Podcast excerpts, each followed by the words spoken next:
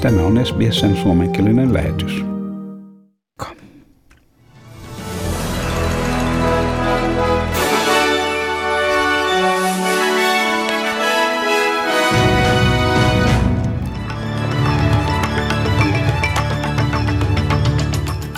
Uuden raportin mukaan Kiinan hallituksen tapa kohdella Xinjiangin maakunnassa asuvaa uiguuriväestöä rikkoo yhdistyneiden kansakuntien kansanmurhasopimukseen jokaista kohtaa.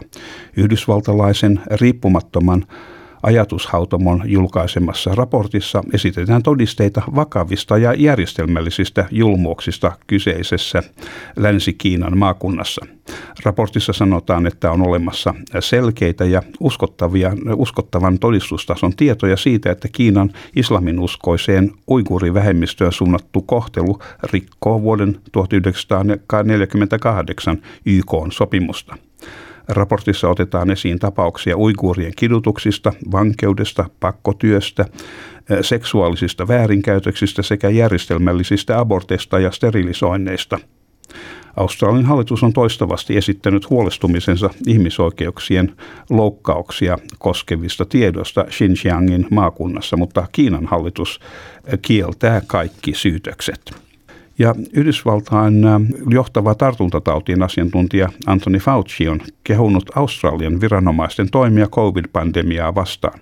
Tohtori Fauci kävi Australian johtavan lääkintäviranomaisen Paul Kellin kanssa internetkeskustelua, missä verrattiin maiden COVID-19-tilannetta. Yhdysvalloista on kirjattu yli 29 miljoonaa tapausta ja yli 525 000 kuolemaa. Tohtori Fauci sanoi, että tilastot osoittavat, että hänen maansa ei ole toiminut pandemiaa vastaan yhtä tehokkaasti kuin Australia. Ja Pariisissa tehohoitopaikkojen tarve on nyt niin suuri, että sairaalat ovat joutuneet vähentämään ei-covid-potilaiden hoitoa 40 prosentilla. Ranskalla on lähes 4000 henkilöä tehohoidossa, ja uusia koronavirustartuntoja kirjataan keskimäärin 21 270 tapausta vuorokaudessa. Maassa on yritetty kiirehtiä rokotuksia, mutta toistaiseksi vain noin 8,4 prosenttia väestöstä on saanut ensimmäisen annoksensa. Tietojen mukaan lääkärit päättävät tänään, tarvitseeko Victorian pääministeri Daniel Andrews selkäleikkauksen. Daniel Andrews siirrettiin eilen Alfred Trauma Centeriin eilen illalla hänen kaaduttuaan eilen aamulla Mornington Niemimaalla sijaitsevassa lomarakennuksessa. Onnettomuudessa häneltä meni useita kylkiluita poikki ja hän vahingotti selkänikamansa. Usean medialähteen mukaan lääkärit ovat päättämässä 48-vuotiaan Andrewsin leikkauksesta ja onko tarpeellista vahvistaa hänen murtunutta T7-nikamaansa ruuveella. James Merlinon James Malinon odotetaan jatkavan virkaa tekevänä pääministerinä Daniel Andrewsin toipuessa, mikä saattaa viedä useita viikkoja. Victorian suurin hu- hiilivoimala suljetaan neljä vuotta ennen aikaisesti samalla vaarantaen satoja työpaikkoja – Energy Australia kertoi Latrobe-laaksossa sijaitsevan Jalum-voimalan henkilökunnalle, että laitos suljetaan vuoden 2028 puolivälissä huolimatta sen toimiluvasta, mikä on voimassa vuoteen 2032 saakka. Laitos työllistää noin 500 henkilöä ja se toimittaa 22 prosenttia Victorian energiatarpeesta. Energiaministeri Lili, Lili Ambrosio sanoi, että hallitus on sitoutunut varmistamaan reilun siirtymisen Latrobe-Laakson työntekijöille. It is a sad day, it's a tough day, but we have seven years to plan this, get it right, uh, and ensure that uh, the workers uh, have all of the support uh, and the community has all the support that they need. Listening, working with them, uh, and today, of course, is day one in doing just that siinä Victorian energiaministeri Lili Ambrosio. Energy Australia suunnittelee 305 megawatin akun rakentamista La Trobe-laaksoon vuoteen 2026 mennessä. Ja Uuden-Seelannin oppositiojohtaja Judith Collins vaatii matkailukuplaa Australian ja Uuden-Seelannin välille – mikä mahdollistaisi australialaisten matkustus- tai matkailun uuteen Seelantiin. Tällä hetkellä matkailu toimii vain yhteen suuntaan niin, että uusseelantilaiset saavat tulla Australiaan joutumatta karanteeniin. National-puolueen johtaja Judith Collins sanoi Uuden-Seelannin televisiohaastattelussa, että oli aika antaa myös australialaisten käydä Uudessa-Seelannissa. Australia is able to open uh, their borders to New Zealanders and they have been able to close them when there's any COVID cases over here. We could do the same.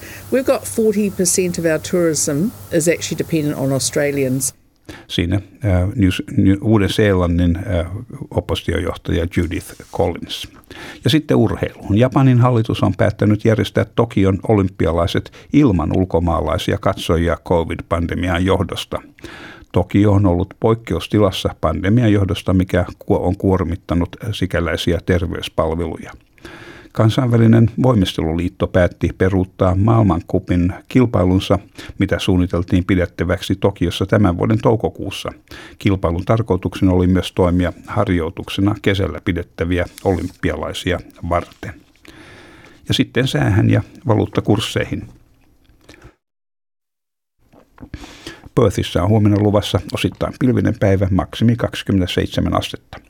Ja Adelaidessa on huomenna aurinkoista 28 astetta. Ja Melbourneissa on luvassa osittain pilvinen päivä ja 23 astetta. Hobartissa on osittain pilvistä huomenna siellä 22 astetta. Ja Canberrassa on luvassa sadekuuroja päivän mittaan 23 astetta. Ja Wollongongissa on jotenkin sadekuuroja 24 astetta. Ja Sinnissä myöskin sadekuuroja, mutta vähän lämpimämpää 27 astetta. Ja Newcastlessa myöskin sadetta, sadekuuroja 28 astetta. Ja Brisbaneissa on luvassa myöskin sadetta 28 astetta. Mutta Townsvillessä on enimmäkseen aurinkoista huomenna ja maksimi siellä on sitten vähän lämpimämpi 31 astetta. Ja Keensissä myös lämmintä 31 astetta ja osittain pilvinen päivä. Ja Darwinissa on luvassa mahdollisia sadekuuroja, mahdollista ukkostakin ja siellä on 32 astetta. Ja Helsingissä tänään on aurinkoista koko päivän, aivan selkeä sininen taivas ja maksimi on miinus kahdeksan astetta ja aamulla ja illalla miinus 11 astetta. Ja Australian dollarin kurssi on 0,65 euroa ja euron kurssi on 1,55 Australian dollaria. Ja siinä olivat tämänkertaiset uutiset.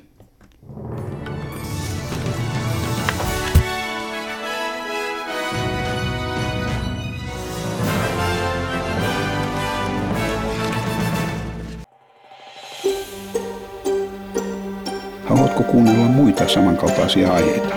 Kuuntele Apple, Google tai Spotify podcasteja tai muuta suosimaasi podcast-lähdettä.